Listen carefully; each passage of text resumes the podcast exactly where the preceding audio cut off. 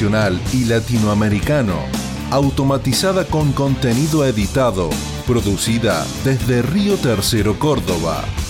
Tiene una clara intención de la difusión de músicos independientes de la provincia de Córdoba y el rescate de los grandes artistas que han hecho del rock nacional una de las expresiones culturales más importantes del país. Se emite por frecuencia modulada en 92.1 y por internet en www.mestizarrock.com.ar. Su producción y automatización está realizada íntegramente con software libre, basada en lenguaje Linux, con el software para radio Radit. 92.1 Mestiza Rock. Mestiza Rock presenta su panorama informativo. La actualidad con mirada propia. Desde Río Tercero, observando la región, la provincia, el país y el mundo. Noticias de ayer. Panorama producido y realizado por Mestiza Producciones Limitada, cooperativa de trabajo con aporte del Fondo de Fomento Concursable para Medios de Comunicación Audiovisual. FOMECA.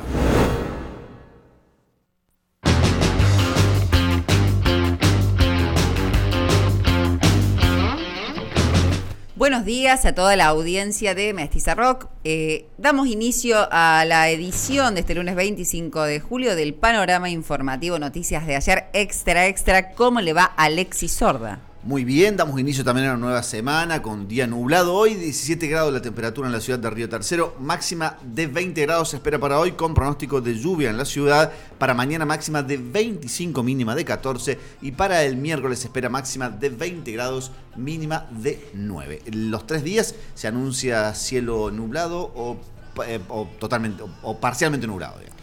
Ah, por ahí, nubes va a haber. Bienvenido, bienvenido a la primavera del cambio climático. También voy a aprovechar y saludar, aunque no tenga micrófono acá, el querido compañero Maxi Acosta, quien es, que está en la técnica todos los días y todas las emisiones de este panorama informativo.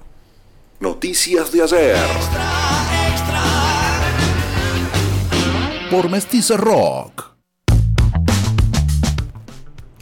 Bueno, ¿de qué vamos a estar hablando en el día de hoy? Alberto González, jefe de tránsito de la Municipalidad de Río Tercero, en diálogo con la mestiza, aludió a situaciones de violencia en el tránsito que han llegado incluso a agresiones contra el personal que desarrolla estas tareas en esta área. También habló sobre la preocupación de las, lo que se conoce como las picadas de las motos, de las motos de nuestra ciudad. ¿Cómo se van a organizar en la vuelta de las escuelas también, Alexis, con esto de que los chicos empiezan otra vez con el ingreso y egreso y demás? Y además algo, algo ha comentado sobre un semáforo, eh, un nuevo semáforo que se va a poner en la zona del hospital, que creo que es algo que también se estaba solicitando, ¿no? Vamos a ampliar también esta información provincial por el conflicto en la autovía Punilla. policías encapuchados agredieron a Franco Méndez. Es un joven que reside con su abuelo de 84 años y resiste el desalojo del terreno donde viven en Santa María. Denunció que este fin de semana cuatro policías encapuchados le dieron una golpiza y le fracturaron tres costillas. A nivel regional también, bomberos voluntarios de Villas Casubi fueron convocados por accidentes de tránsito en los últimos días.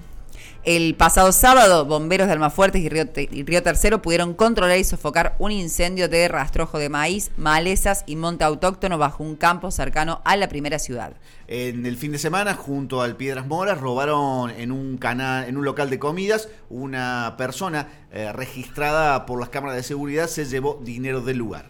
En Embalse, en la madrugada del domingo, recibieron asistencia quienes habían concurrido en boliche junto al lago por la inhalación de gas pimienta que arrojaron en el lugar. En Dalmacio Vélez, ayer se produjo un accidente de tránsito en donde primero volcó un camión y posteriormente un automóvil que impactó con un guardarray. Y en el ámbito provincial, esta mañana se produjo un accidente, dos camiones y un auto chocaron en la ruta C45. Hay dos personas heridas, el siniestro fue entre Malagueño y Falda del Carmen. En el ámbito deportivo empataron Agrario de Corralito y 9 de julio de Río Tercero y en la Copa América Femenina la TV Pública transmitirá la semifinal Argentina Colombia.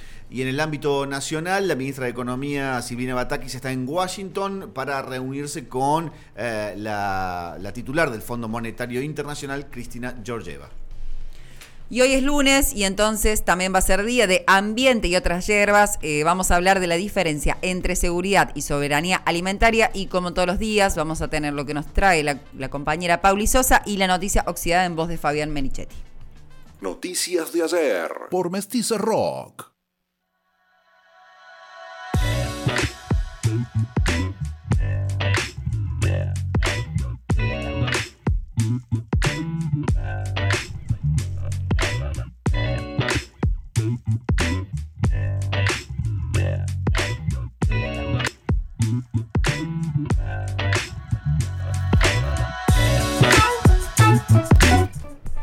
Bueno, como anticipábamos, Alexis, en la información local, hemos conversado con Alberto González, jefe de tránsito de la Municipalidad de Río Tercero. Así es, hay una situación que una está relacionada a la otra. Nosotros lo veníamos diciendo aquí en la mestiza porque los oyentes nos estaban marcando que hay como un regreso de esto de las picadas en la ciudad de Río Tercero en horas de la madrugada. Tuvimos que lamentar un accidente la semana pasada.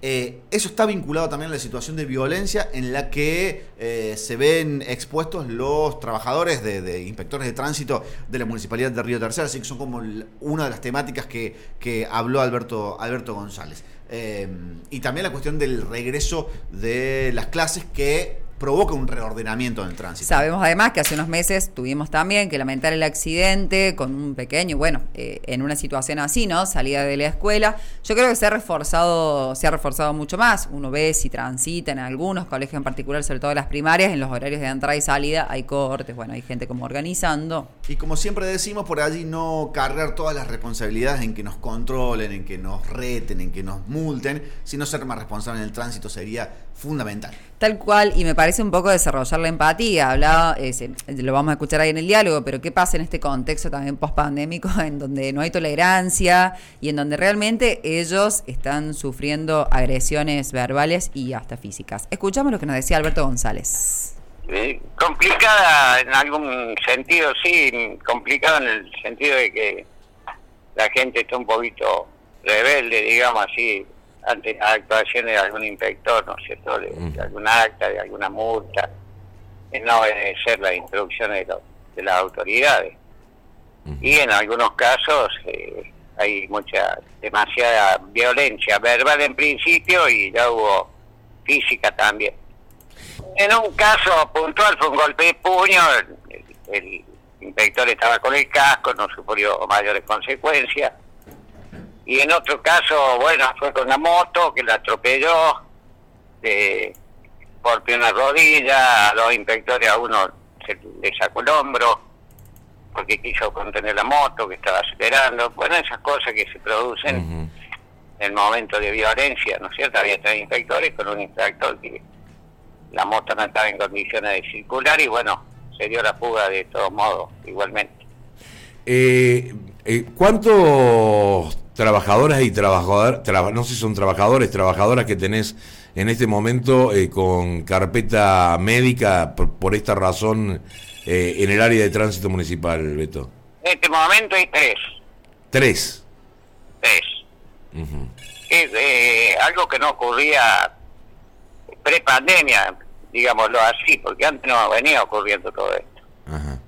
Entonces empezó a recrudecerse este, este último año. Eh, eh, cuando vos me, me, decís que ha comenzado a recrudecerse, digamos, recrudecerse en el sentido primero de la agresión verbal y ya ahora eh, se está pasando la agresión física? sí, lo mismo, pero no solamente con los inspectores, nosotros lo notamos, el tránsito, los inspectores, que los mismos conductores de auto a auto, de moto a auto, cómo se insultan, cómo se tratan mal, cómo no son solidarios, cómo no se ceden el paso cómo las motos los pasan por la derecha los autos y ahí vienen los roces, los rapones, los choques, los accidentes y por supuesto la, la, consecuencia de eso es la violencia entre los mismos protagonistas. Eh, antes no ocurría eso, antes era, bueno, ya está, pasó y mostraban la documentación y se arreglaba, ahora se toman a golpe de puño en algunos casos. Sí, sí, por supuesto. Ocurre con cualquier personal uniformado en realidad no solamente con el inspector de tránsito, pero el inspector de tránsito es como que esto está respetando menos. Nosotros tratamos de ser lo más eh, complaciente, en algún caso, por ejemplo, una doble fila, cuando alguien está descargando, está trabajando, eh, no lo molestamos, al contrario, le ayudamos, le prevenimos, pero no alcanza, no alcanza. Eh, ¿Cuentan con el apoyo de la policía, digamos, en operativos que deben realizar de, esta naturaleza? Sí, sí. Siempre cuando tenemos problemas de esta característica, la policía, cuando lo hemos llamado, acude, acuden al lugar. Eh, Siempre nos colaboran, eh, te, te, consulto porque también me lo han consultado y aprovechamos que te tenemos en línea, Beto. El, tema, el tema de las picadas. Nos tiene preocupado a nosotros porque eh, las picadas las hacen en lugares no permitidos, no lugares que no están adecuados para eso, no tienen la seguridad los chicos que tienen que tener, no son conscientes del peligro que corren en una picada. Este, nosotros cuando llegamos, por supuesto, se dan a la fuga, se van, no queda ninguno, pero son cuatro o cinco puntos de la ciudad que se juntan cuando vamos a uno se van al otro y cuando vamos al otro se van al otro y esto es así. Eh, Beto, hoy comenzó también, volvieron los chicos y las chicas a las escuelas, volvieron las clases y, bueno, eh, tienen ustedes un operativo dispuesto en todas las escuelas de la ciudad, ¿no? Se sigue con el mismo operativo de introducciones del Ejecutivo de hace tres meses ya prácticamente. Se asiste a todas las escuelas, no solamente el tránsito hay muchas áreas involucradas, no te olvides que no son dos o tres escuelas, son 16 escuelas primarias, 16 jardines que hay que asistir y estamos asistiendo y hemos comenzado. No solamente con eso, también se están dictando cursos, clases, charlas este, en las escuelas primaria y secundaria de seguridad vial. Hay personas capacitados para eso y va a las escuelas este, se está avanzando mucho en lo que hace a la seguridad vial, ya se está tomando como una política de Estado. Eh, las cámaras que están instaladas van a empezar a hacerse las fotomultas. Algunas pueden estar ya trabajando en eso. Eh, el Consejo Deliberante ya en tiempo récord, podemos decirlo, a raíz de los reclamos, ya hizo la ordenanza de los monopatines, ya tenemos una herramienta para actuar en contra de los monopatines. Se está trabajando mucho en la seguridad vial. Bueno, en buena hora que... has visto que se están pintando todas las sendas peatonales, se están colocando semáforos, ya ya están los semáforos en Estanislao del Campo y Catamarca, frente a la Escuela Mitre. ¿Ahí qué va a pasar? ¿Qué va a pasar, Beto, ahí? ¿Van los semáforos hasta tanto se cierre ese ingreso, no, al parque industrial? ¿O quedan, queda, que me imagino quedan esos semáforos ahí? El semáforo ya están instalados, ya están en intermitente para que la gente se vaya acostumbrando de que está semaforizado todo. Sí. Eh, y el, el ingreso al parque industrial, bueno, es una, eh, ya no depende de tránsito, dependería de horas públicas. De horas públicas. sí, sí. área diga, bueno, entramos por otro lado o no. Claro, estaba, estaban definiendo eso, ¿no? Si entraban por el sector eh, este de, de, modo, la demarcación que se ha hecho ahí en, este, específicamente en esa arteria, Catamarca, está en el lado del campo, eh, está toda la cartelería, está la señalización horizontal, vertical, semáforos, ya, ya pasa por la conducta de cada de cada de conductor, de cada conductor, seguramente buenos atracos, perfectos atentados, bien iluminados. Noticias de ayer por Mestiza Rock.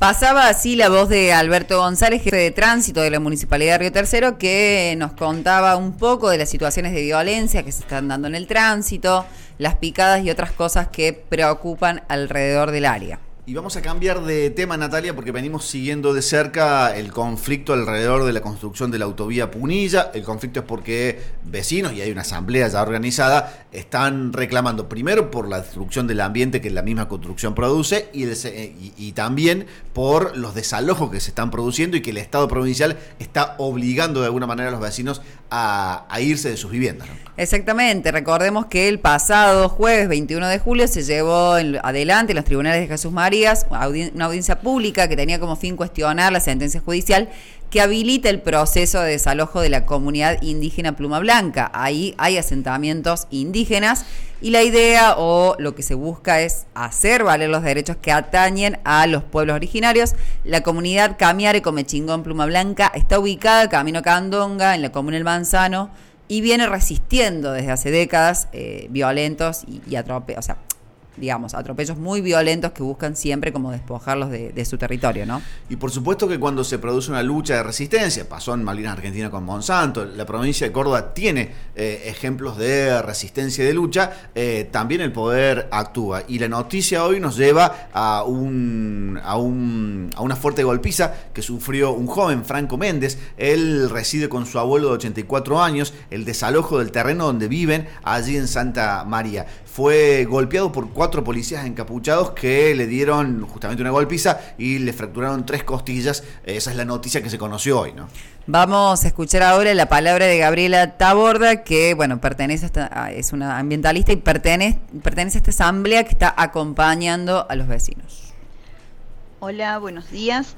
Eh, bueno, mi nombre es Gabriela, soy defensora ambiental. Estamos, eh, se podría decir, en pie de lucha frente al conflicto de la autovía en todo el cordón de Punilla. Eh, yo soy de Santa María de Punilla y estamos con varias irregularidades en este sector en relación al trazado de la autovía. Tenemos la irregularidad eh, y la ilegalidad que el trazado quiere pasar primero por un sector de eh, sitios ancestrales, arqueológicos, que están protegidos por ley y por ley eh, dice muy clara la ley de, que protege a los sitios ancestrales que eh, no se pueden tocar esos lugares a no ser que tengan ya eh, pensado qué hacerse, pero como estas son construcciones, no se pueden romper.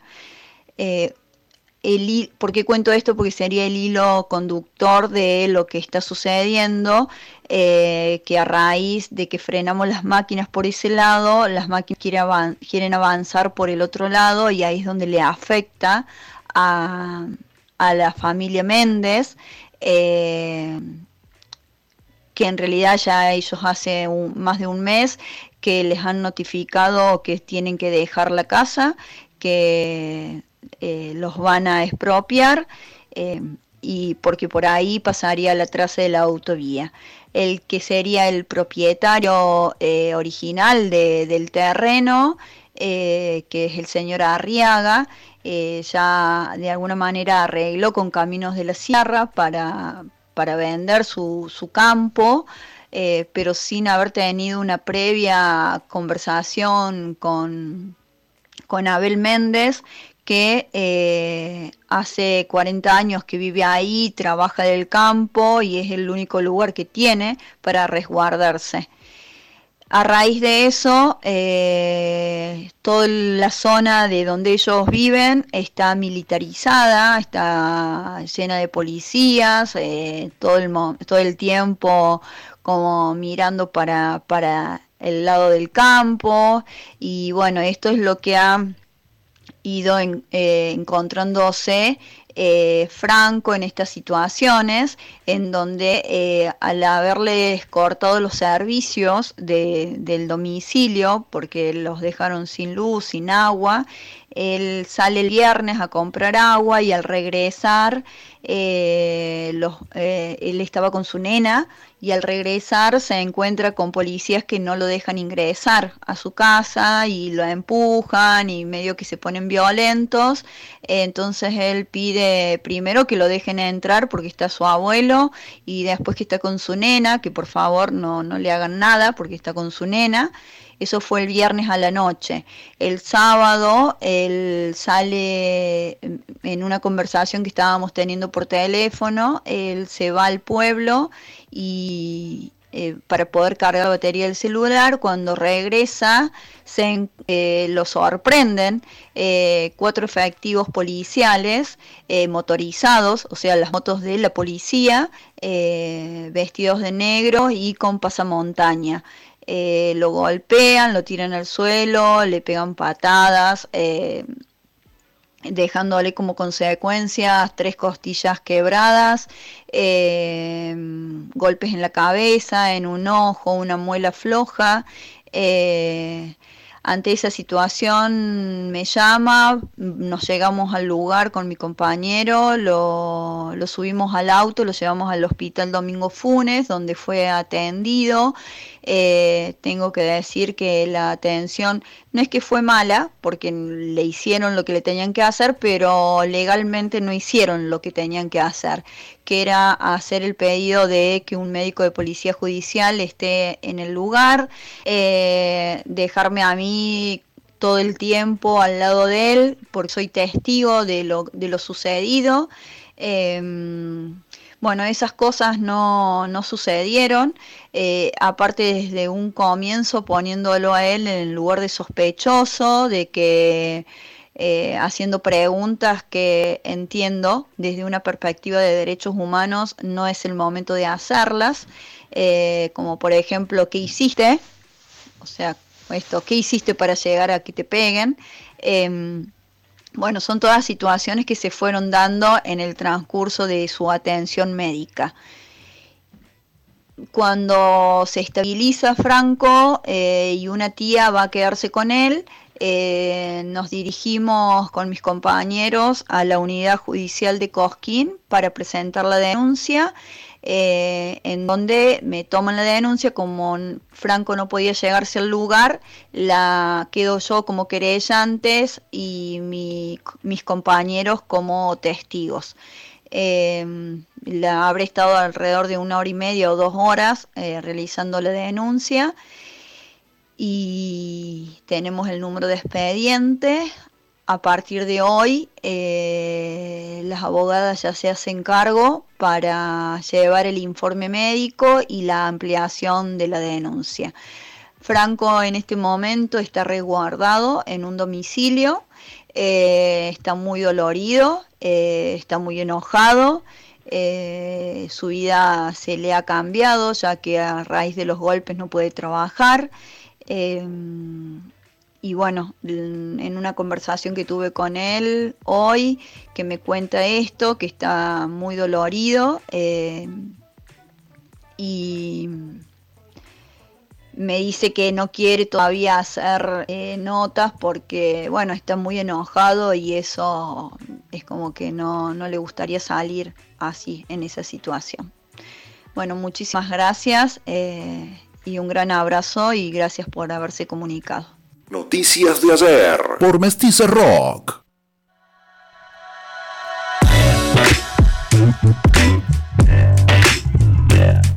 Así escuchábamos a Gabriela Taborda, ambientalista que está acompañando todo lo que tiene, eh, o sea, todo lo que compete en referencia a lo que es autovía de Punilla y así dialogaba con, la mestiza.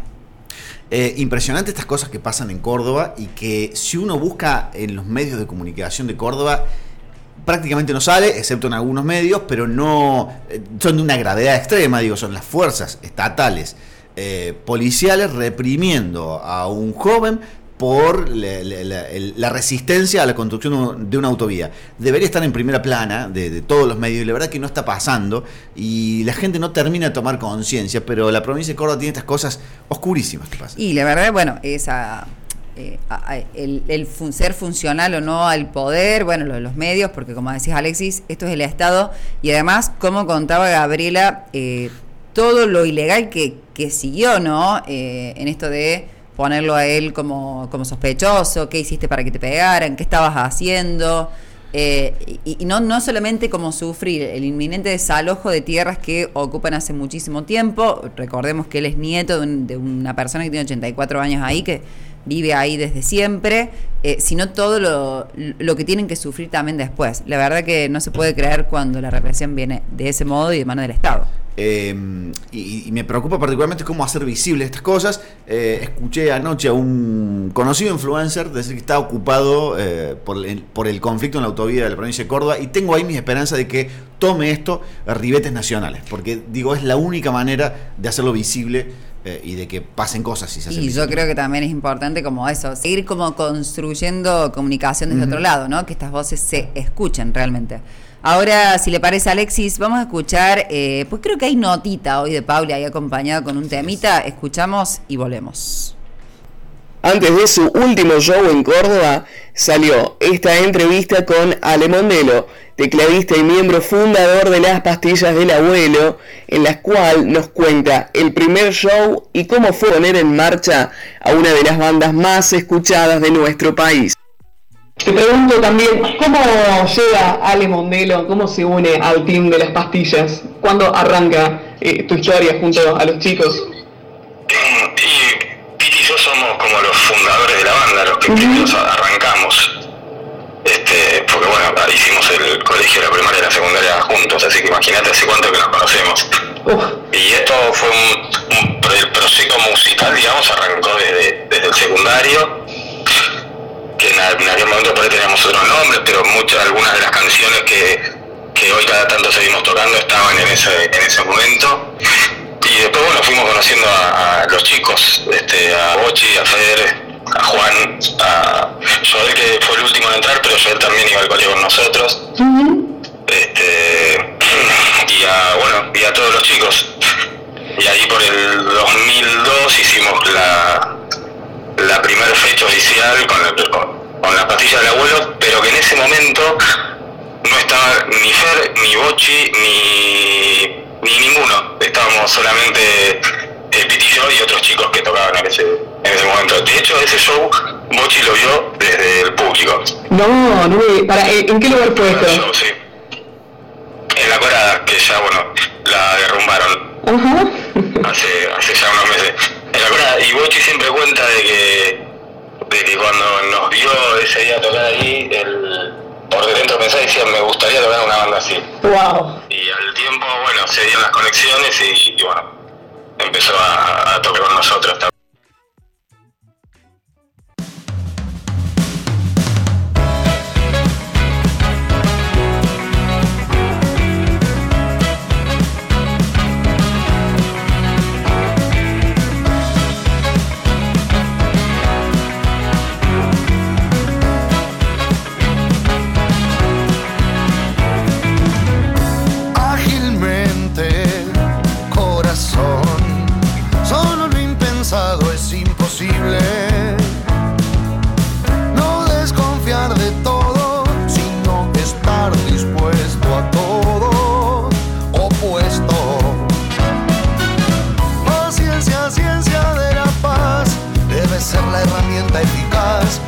Nos falta creatividad que cuanto menos lo penses, menos límites te pones y es más fácil volver a nacer.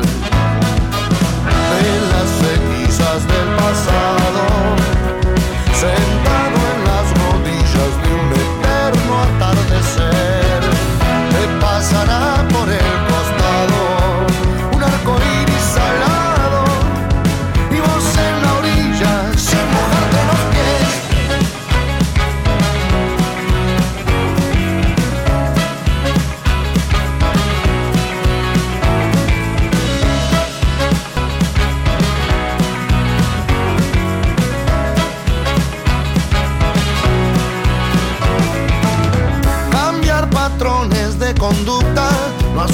si hay uno que eructa, habiendo tantas cosas que asustan. Dormir con la almohada en los pies, no gritar sin contar hasta diez y pasearse descalzo una vez al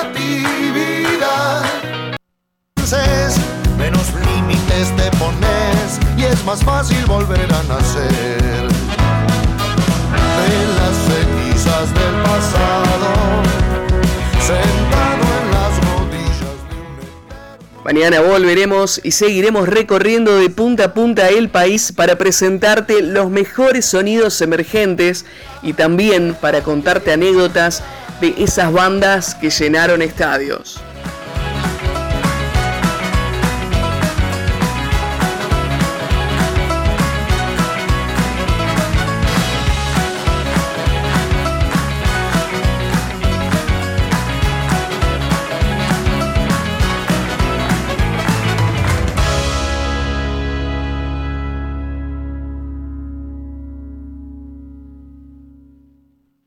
Noticias de ayer, de lunes a viernes, de 12 a 13 horas, por Mestiza Rock.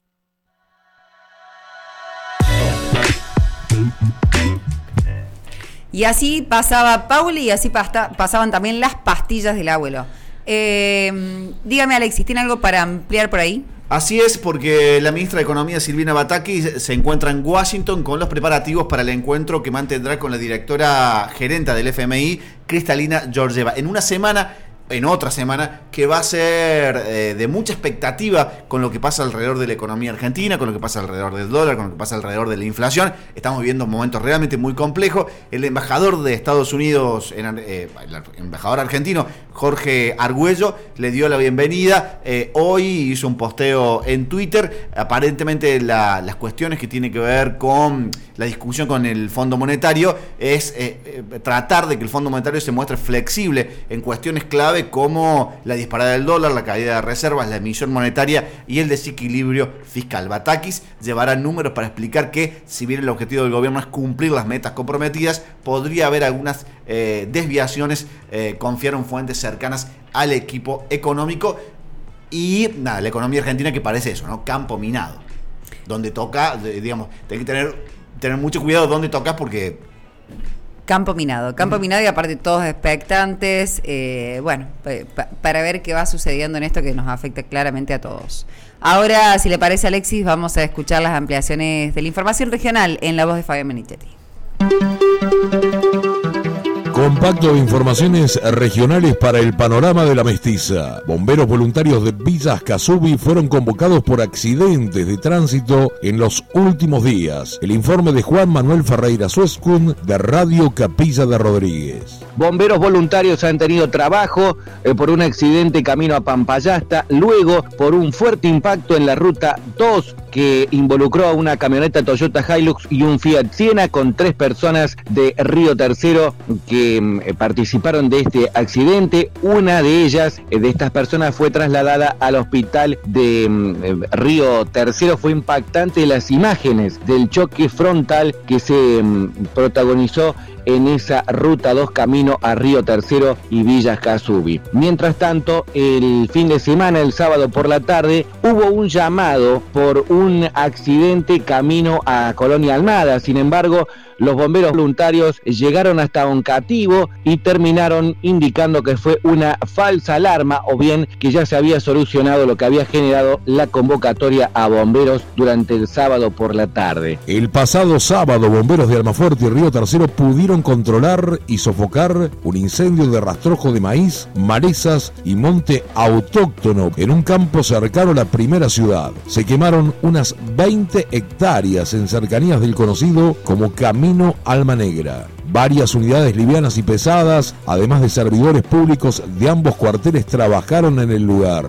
El fin de semana, junto al Piedras Moras, robaron en un local de comidas dinero. Según informó la policía, de acuerdo al registro de las cámaras de seguridad, se trató de una sola persona que no ejerció violencia en las aberturas para ingresar, dirigiéndose directamente a la caja del lugar. El comercio que fue damnificado por el robo se encuentra ubicado en la zona de Playa Chic. En Embalse, la madrugada del domingo, recibieron asistencia jóvenes que habían asistido a un boliche junto al lago por la inhalación de gas pimienta que alguien arrojó en el lugar. Fueron trasladadas y trasladados al servicio de guardia municipal en donde recibieron la atención necesaria y posteriormente el alta reportó la emisora FM Delta. Se iniciaron actuaciones policiales de investigación para dar con el responsable del hecho. El gas pimienta, recordemos, entre otros efectos, produce una fuerte irritación en los ojos, además de afectar otras partes del cuerpo como las vías respiratorias. Nos vamos a otro lugar de la zona, en este caso a Dalmacio Vélez, en donde ayer se produjo un accidente de tránsito en la ruta 158, en donde primero volcó un camión y posteriormente un automóvil por dicha situación impactó contra el guardarray. El informe de Anabela Actis de Radio X 102. En la mañana de ayer, en el kilómetro 199 de la ruta 158, se produjo un accidente de tránsito. Un camión marca Escaña con acoplado, conducido por un hombre de 24 años de edad, oriundo de Buenos Aires, y según sus propios dichos, por las condiciones climáticas, lo sorprendió la curva que tiene en ese sector la vía y al hacer una maniobra brusca, terminó volcando sobre un lateral ocupando media calzada. Unos instantes más tarde, un vehículo marca Nissan, conducido por un hombre de 85 años de edad, acompañado por su esposa de 62, ambos de Río Cuarto, se encuentran con esta situación del camión sobre la ruta y al esquivarlo terminan chocando el guardarrail. Por todo esto, los implicados resultaron con lesiones de carácter leve. El compacto regional de noticias en el panorama de la mestiza. Interminables cadenas de video, la presión sujetan. Buenas noticias, sabrosas telefotos. A tragar sin culpa. Noticias de ayer por Mestiza Rock.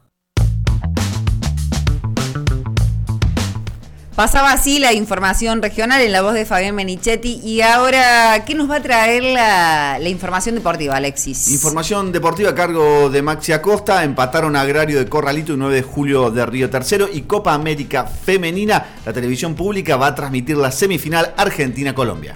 Vamos a comenzar entonces. con las primeras deportivas, tenemos que hablar que de fútbol local empataron en la primera final de ida, podríamos decir, eh, Agrario de Corralito contra 9 de julio de Río Tercero. En la primera final del torneo Apertura de la Liga Regional Río Tercerense de Fútbol, el Centro Juventud Agrario y Esportivo 9 de julio igualaron en un tanto. Así es como este domingo se jugó por la tarde la primera final de la Liga Regional Río Tercerense de Fútbol entre el Centro Juventud Agrario Corralito y el Esportivo 9 de julio de Río Tercero. El segundo y decisivo encuentro será el próximo domingo. El partido se jugó en el Estadio Alejandro I Mengo de Corralito. A los 5 minutos del primer tiempo, Juan Bruna del Patriota, Río Tercerense, colocó el primer tanto del partido. A los 21 llegó la igualdad para el taladro corralitense, con un gol en contra del visitante. La expectativa para conocer quién será el próximo campeón del torneo apertura se extiende ahora al domingo próximo, cuando se defina en el estadio Aniceto Hortal de Río Tercero. Vamos con otra deportiva, tenemos que hablar por el lado de la Copa América Femenina, la televisión pública va a transmitir la semifinal Argentina-Colombia. La televisión pública anunció que va a transmitir este día lunes, o sea hoy, la semifinal entre el seleccionado argentino y su par colombiano en la Copa América Femenina. Sí, así es que este sábado la TV pública anunció que va a transmitir este partido de semifinal entre Colombia y Argentina. El encuentro eh, del equipo dirigido por Germán Portanova contra las locales se verá desde las 21 horas por la señal pública, en vivo y en directo para todo el país, lo que dará una mayor difusión a nivel nacional. El encuentro se jugará en el estadio Alfonso López de Bucaramanga. En caso de ganarle a las colombianas, que vienen mostrando una gran producción, Argentina se va a clasificar de manera directa al Mundial 2023 y a los Juegos Olímpicos de París 2024. Eh, por el otro lado, tenemos que hablar de las conductoras, eh, tanto comentarista como relatora del partido, van a ser la periodista Ángela Lerena, que adelantó que va a estar en la transmisión eh, de la TV pública. Por el otro lado, la, la relatora del partido va a ser Lola del Carril. Así es como será la dupla que van a transmitir el partido por Copa América Femenina eh, del seleccionado argentino. Así pasamos con las deportivas de este día lunes. Buen comienzo de semana. Noticias de ayer, de lunes a viernes, de 12 a 13 horas, por Mestiza Rock. Interminables cadenas de video, la presión sujetan. Buenas noticias, sabrosas telefotos, a tragar sin culpa. Noticias de ayer, por Mestiza Rock.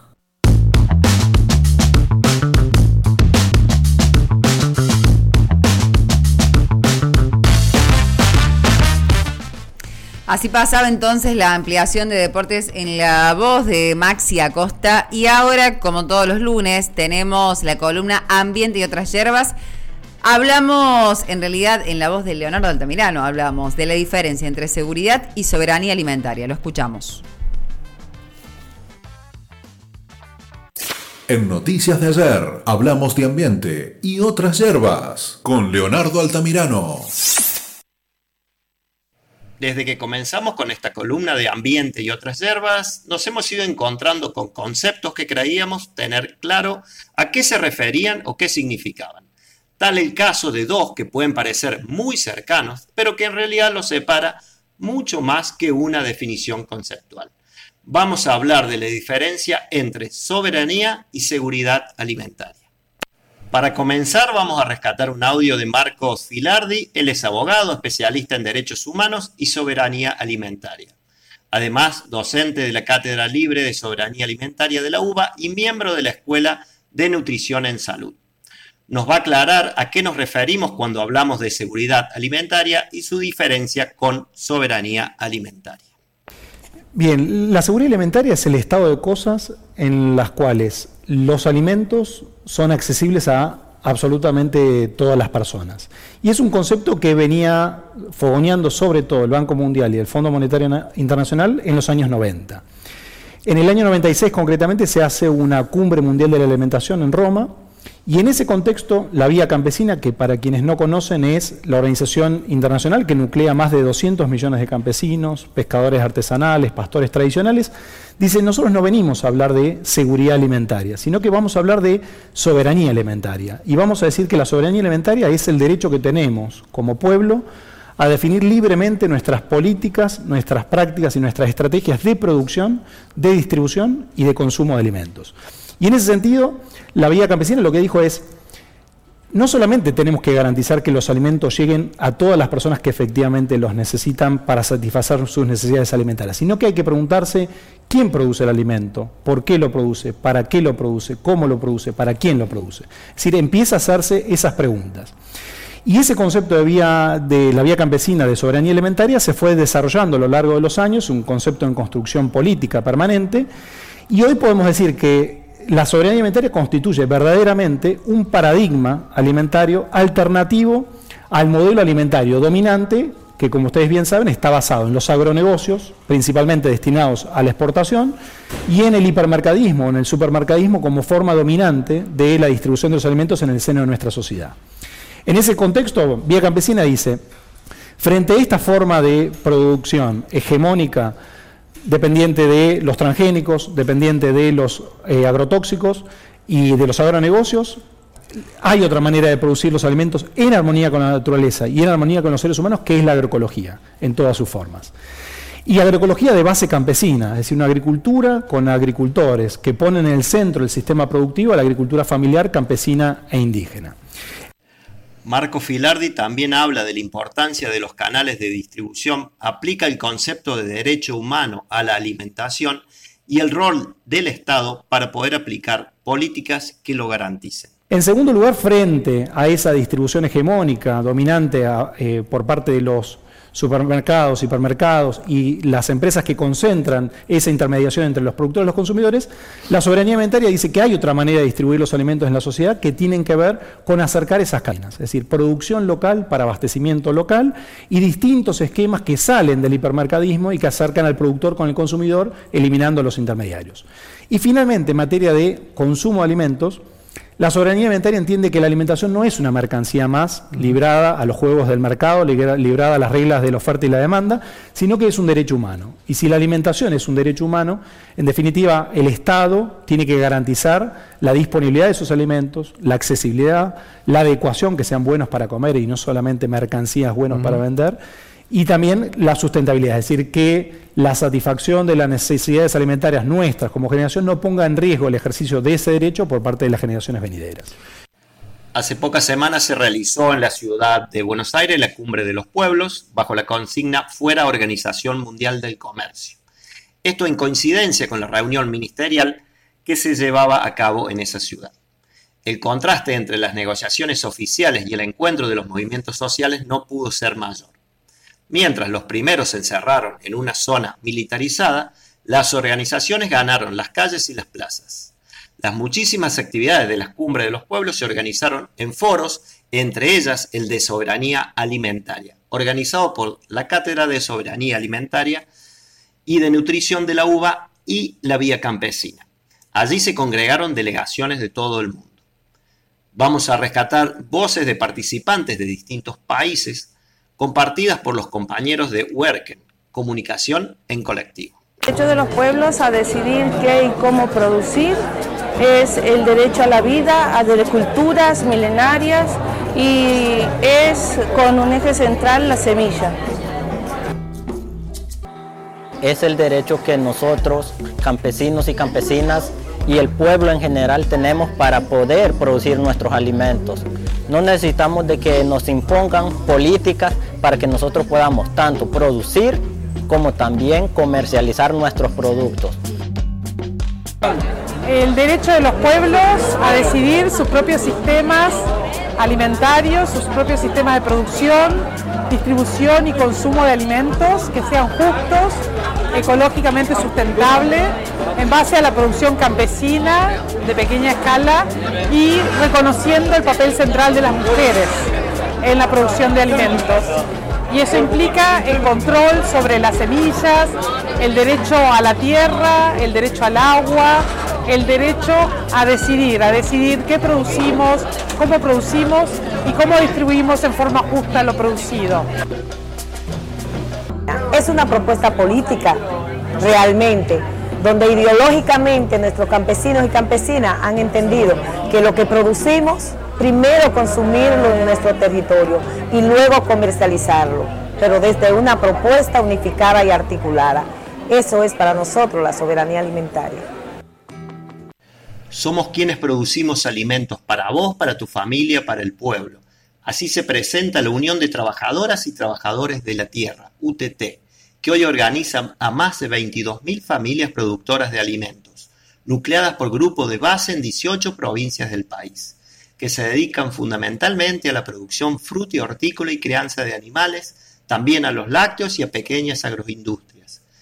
Dicen somos esclavos y esclavas de un modelo tóxico y por eso vamos aumentando cada día las hectáreas en producción agroecológica, sana para la tierra, para quien produce, para quien consume y libre de trabajo explotado y de las multinacionales. Somos el campo que alimenta.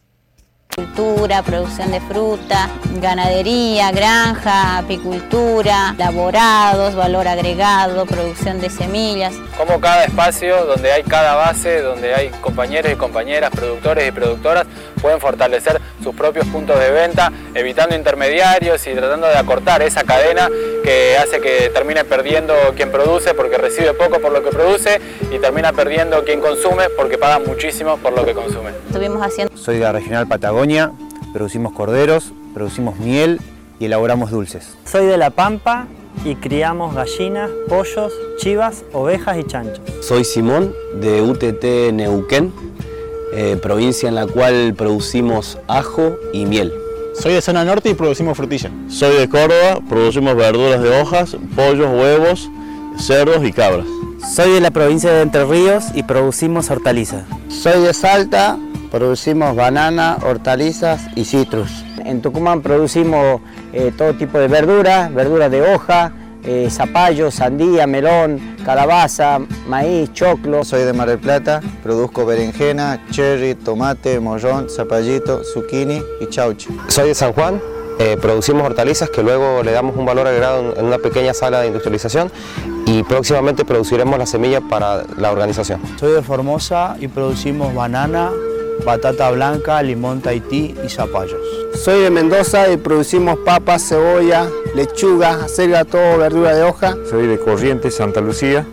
Producimos morrón, tomate, arte de cherry y pepino, chaucha. Soy de Río Negro, lo que producimos es manzana, pera, durazno, cereza. Soy de Misiones, eh, producimos hierba, maíz, manís, mandioca y batatas. Después de escuchar las voces de los compañeros campesinos adheridos a la UTT, no nos quedan dudas de que ellos, en su diversidad geográfica, en su diversidad de producción, a lo largo y ancho del país, son los que realmente producen los alimentos que consumimos. Ellos sí son el campo que nos alimenta. Nos despedimos hasta la próxima semana esperando haber dejado el mensaje de que defender la soberanía alimentaria es también defender el ambiente. En Noticias de ayer hablamos de ambiente y otras hierbas con Leonardo Altamirano. Noticias de ayer, de lunes a viernes, de 12 a 13 horas, por Mestiza Rock.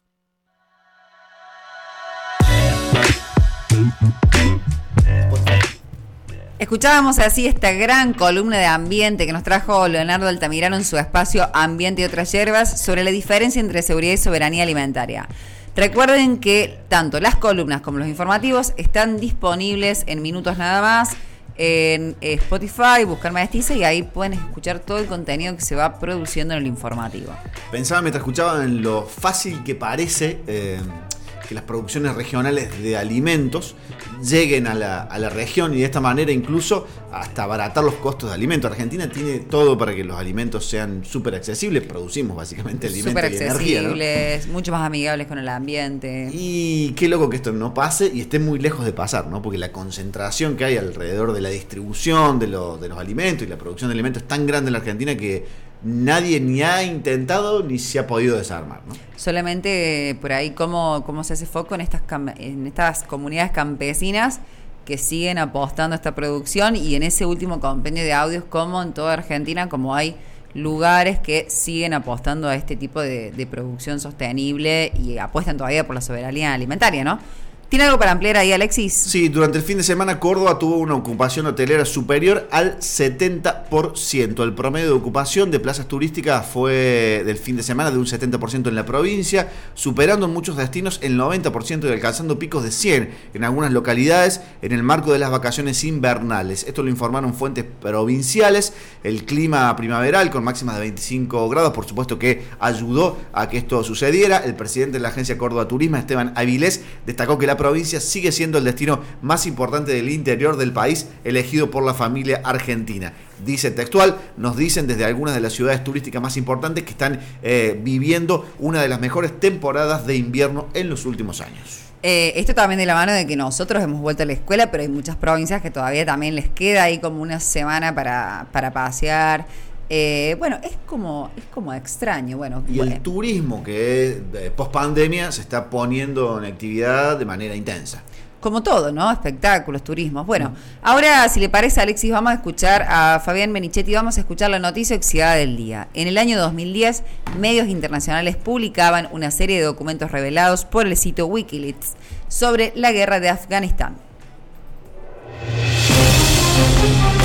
El 25 de julio de 2010, los medios The Guardian, The New York Times y Der Spiegel hacían públicos un conjunto de unos 92.000 documentos sobre la guerra de Afganistán, que les habían llegado a través de Wikileaks. Wikileaks se autodefine como una organización mediática internacional sin ánimo de lucro que publica a través de su sitio web informes anónimos y documentos filtrados con contenido sensible en materia de interés público, preservando el anonimato de su fuente. Santiago Donnell, periodista argentino y autor de Argenleaks, así lo explicaba en la televisión pública. No se trata de revelar cualquier secreto, sino de secretos que están siendo mantenidos por eh, instituciones o personas con mucho poder y que tienen que eh, ver con el interés público y con, sobre todo, y esto es un poco la idea de Assange, de corregir algo que está mal. Entre aquellos documentos había sucesos no revelados, víctimas civiles provocadas por soldados de los Estados Unidos y por soldados de los países aliados. Aquella revelación, a través de dicha página y publicada por medios internacionales, comenzaban a ser conocida a Wikileaks en el planeta, llegando a todos los medios, también a la TV de nuestro país. El portal publicó cerca de medio millón de documentos secretos que causaron malestar en varios países y la enemistad eterna del gobierno de George Bush. Otros documentos, en torno a 15.000, no habían sido liberados a falta de comprobar que no supusieran un peligro para gente inocente, mientras que otros no eran filtrados por el mismo motivo. Estados Unidos acusaba a Wikileaks de poner en peligro la vida de civiles a los que se había tomado declaración para elaborar los informes militares. El fundador de Wikileaks manifestaba en diferentes oportunidades que la Casa Blanca ya estaba informada una semana antes de la publicación con el objeto de minimizar la aparición de los nombres de algunos informantes. Fue la primera filtración masiva aquel 25 de julio de 2010. El 22 de octubre, en tanto, hacía público los documentos de la guerra de Irak en los que se revelaban el uso sistemático de torturas, la cifra de 109.032 muertes, de los que 61.081 eran civiles. El 28 de noviembre filtraba la prensa internacional, además, una colección de 251.187 cables o comunicados entre el Departamento de Estado con sus embajadas por todo el mundo, lo que hacía temblar a la diplomacia, según lo la agencia France Press, en donde Han Halin, especialista en política internacional estadounidense, manifestaba. Me temo que esto cambia el trabajo de los diplomáticos. Al menos a corto plazo creo que la gente va a ser más prudente en lo que escribe en sus informes. Y es posible que los otros gobiernos confíen menos en sus homólogos estadounidenses en sus intercambios diplomáticos. Página de Assange, aquel 25 de julio, colocaba en la mira a lo realizado por los Estados Unidos, produciéndose un escándalo internacional. Más allá de algunas críticas, gran parte de la opinión pública, la mayoría, se ha pronunciado en favor de Wikileaks, de Assange y la libertad de prensa. Su creador está detenido en una prisión británica de alta seguridad. Estados Unidos espera por su extradición. Assange en 2011 había advertido que no se trataba solamente de países, sino también de corporaciones. Rescataba el canal France 24 en un informe sobre quien hoy padece la cárcel solamente por publicar la realidad. Hoy publicamos más de 287 archivos que documentan la realidad de la industria internacional de vigilancia masiva. La industria que ahora le vende equipos y tecnología a dictadores y democracias por igual. Todo para interceptar a poblaciones enteras.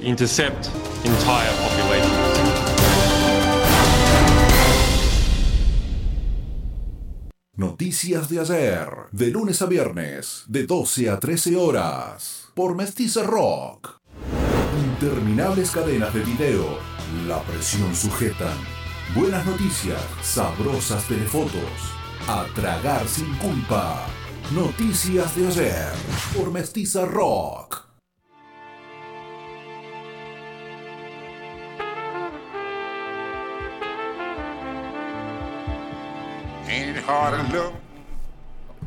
Y así es como nos vamos acercando poco a poco al final de esta edición de Noticias de ayer Extra Extra del 25 de julio de 2022. Con 18 grados la temperatura en la ciudad de Río Tercero, cielo nublado, el pronóstico de lluvia se adelantó, hay pronóstico de lluvia para hoy en la ciudad de Río Tercero, mañana seguirá así el cielo cubierto con máxima de 25 y mínima de 14, mientras que el miércoles también con cielo cubierto, máxima de 20, mínima de 9 grados.